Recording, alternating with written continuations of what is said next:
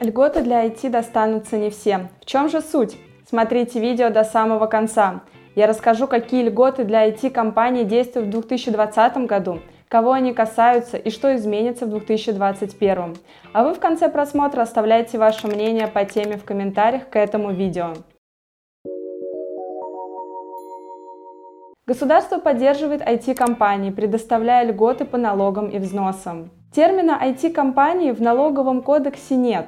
IT-компании по российскому праву – это организации, которые занимаются информационными технологиями. В частности, разрабатывают и продают программы и базы данных. Или оказывают услуги и выполняют работы по разработке, адаптации, модификации программ и базы данных. Или устанавливают, тестируют, сопровождают эти самые программы и базы данных. На налоговые льготы могут претендовать IT-организации, которые занимаются следующими видами деятельности. Разрабатывают и продают программное обеспечение ПО и базы данных БД. Оказывают услуги по адаптации и модификации ПО и БД. Устанавливают, тестируют и сопровождают ПО и БД. В 2020 году IT-компании используют сниженную ставку по страховым взносам. Вместо общего тарифа в 30% платят взносы по ставке 14%. С 2021 года льготная ставка для IT-компаний будет дополнительно снижена до 7,6%. Получить льготу по страховым взносам могут только юридические лица, вне зависимости от того, на УСН они или на общей системе. Если вы работаете в сфере IT, но зарегистрированы как ИП, то сниженные тарифы на вас не распространяются. Также уменьшается ставка налога на прибыль для IT-компаний с 20% до 3%. Эта мера бессрочная. Вы можете получить льготу, предусмотренную для IT-компаний, если подходите под определенные условия.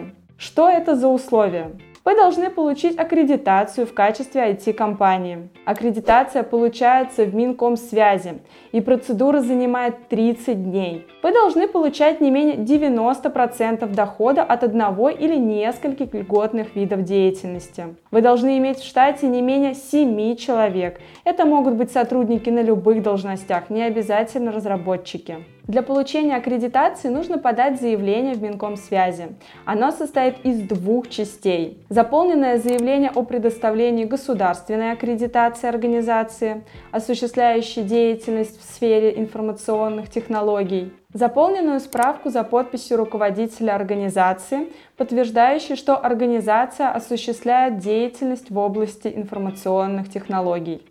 Поле «Код деятельности» по АКВЭД надо указать коды АКВЭД, которые относятся к деятельности в области информационных технологий. Они указаны в ЕГРЮЛ. Документы можно подать тремя способами – лично, курьерской службой или по почте заказным письмом с описью вложения. После выдачи аккредитации Минкомсвязь в течение 7 дней оповещает налоговую и фонды о том, что IT-компания получила льготные ставки. Льготником в 2020 году признаны такие предприятия. Задействованы в сфере информационных технологий, компании, осуществляющие разработку, создание, реализацию программного обеспечения для ЭВМ базы данных, Фирмы, которые предлагают услуги по настройке, установке, тестированию программ, сопровождающие обслуживание ЭВМ и программного обеспечения в течение всего периода эксплуатации. Один нюанс. Льготу могут отобрать, если доход IT-компании слишком большой. Например, доходит до 1 миллиарда рублей. Депутаты считают, что успешным предприятиям не нужно помогать, лучше поддержать малый бизнес. А твердо стоящие на ногах фирмы в состоянии сами за себя постоять и обеспечить средствами. В 2020 году IT-компании могут при расчете налога на прибыль учесть некоторые затраты на льготных условиях. Если организация проводила расходы на научные исследования и или опытно-конструкторские разработки, не ОКР, то она может при расчете налога на прибыль списать их с коэффициентом 1,5. Перечень расходов на неокр, для которых можно воспользоваться повышающим коэффициентом, утвержден постановлением правительства от 24 декабря 2008 года номер 988. Но недостаточно просто увеличить в налоговом учете затраты компании на науку в полтора раза. Вместе с декларацией по налогу на прибыль бизнесмен должен будет сдать отчет о проведенных неокр. Налоговики имеют право привлечь для проверки отчета независимых экспертов. Крупные IT-компании, ориентированные на экспорт, могут воспользоваться мгновенной амортизацией при покупке компьютерной техники. Это значит, что всю стоимость приобретенного электронного оборудования можно списать на затраты в момент приобретения. Мгновенная амортизация с 2021 года будет отменена. Это логично. IT-компании с 2021 года и так будут пользоваться сниженной в несколько раз ставкой по налогу на прибыль. Поэтому нет смысла давать им еще дополнительные преференции по этому налогу. А вот списание затрат на НИОКР с коэффициентом 1,5 останется.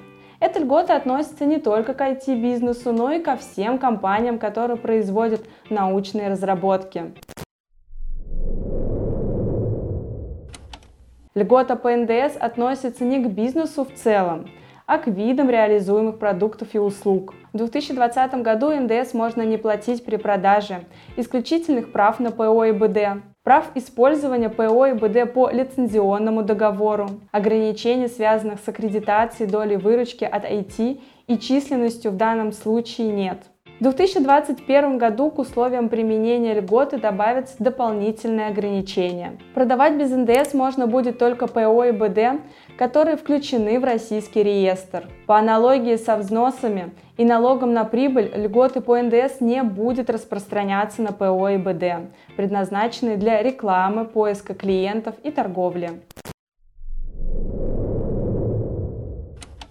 Подведем итоги. IT-компании в РФ в 2020 году пользуются освобождением от НДС при продаже программ и баз данных, а также льготами по налогу на прибыль и страховым взносам. В 2021 году льгота по НДС сохранится и будут существенно снижены ставки по взносам и налогу на прибыль. Однако одновременно ужесточаются требования к получениям всех указанных льгот. Можно сказать, что именно IT-компании с 2021 года получат значительное, почти в два раза снижение страховой нагрузки на фонд оплаты труда. У некоторых компаний появится обязанность платить НДС, который они сейчас не платят. Можно высказать небольшое сожаление, что не снижена ставка налога при УСН, аналогично ставке налога на прибыль. Ведь большее количество IT-компаний применяют упрощенную систему налогообложения. И налог на прибыль для них не актуален. У меня на этом все. Если у вас возникли вопросы по теме сегодняшнего видео, или вам нужна консультация и услуги профессиональных юристов и бухгалтеров, обращайтесь в нашу юридическую компанию Юрвиста. Наши контакты есть в описании к этому видео. И подпишитесь на канал и нажмите колокольчик, чтобы не пропускать новые полезные видео.